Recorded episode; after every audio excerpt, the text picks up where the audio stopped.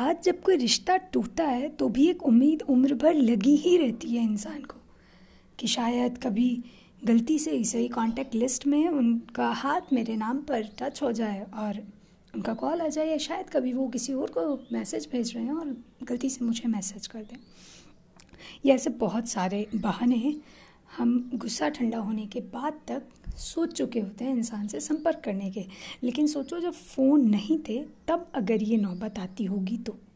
तो या तो उस आखिरी चिट्ठी के पहुँचने तक गुस्सा ठंडा हो जाया करता होगा, या फिर कल्पना ये की जा सकती है कि उस वक्त इस तरह की नौबत कम ही आती होंगी। मगर सोचो, अगर आती होगी तो कितनी ज़्यादा दर्दनाक होती होगी। कोई उम्मीद ही नहीं कि गलती से भी कोई चिट्ठी आएगी कभी। और इंतज़ार कभी ख़त्म ही नहीं होता होगा।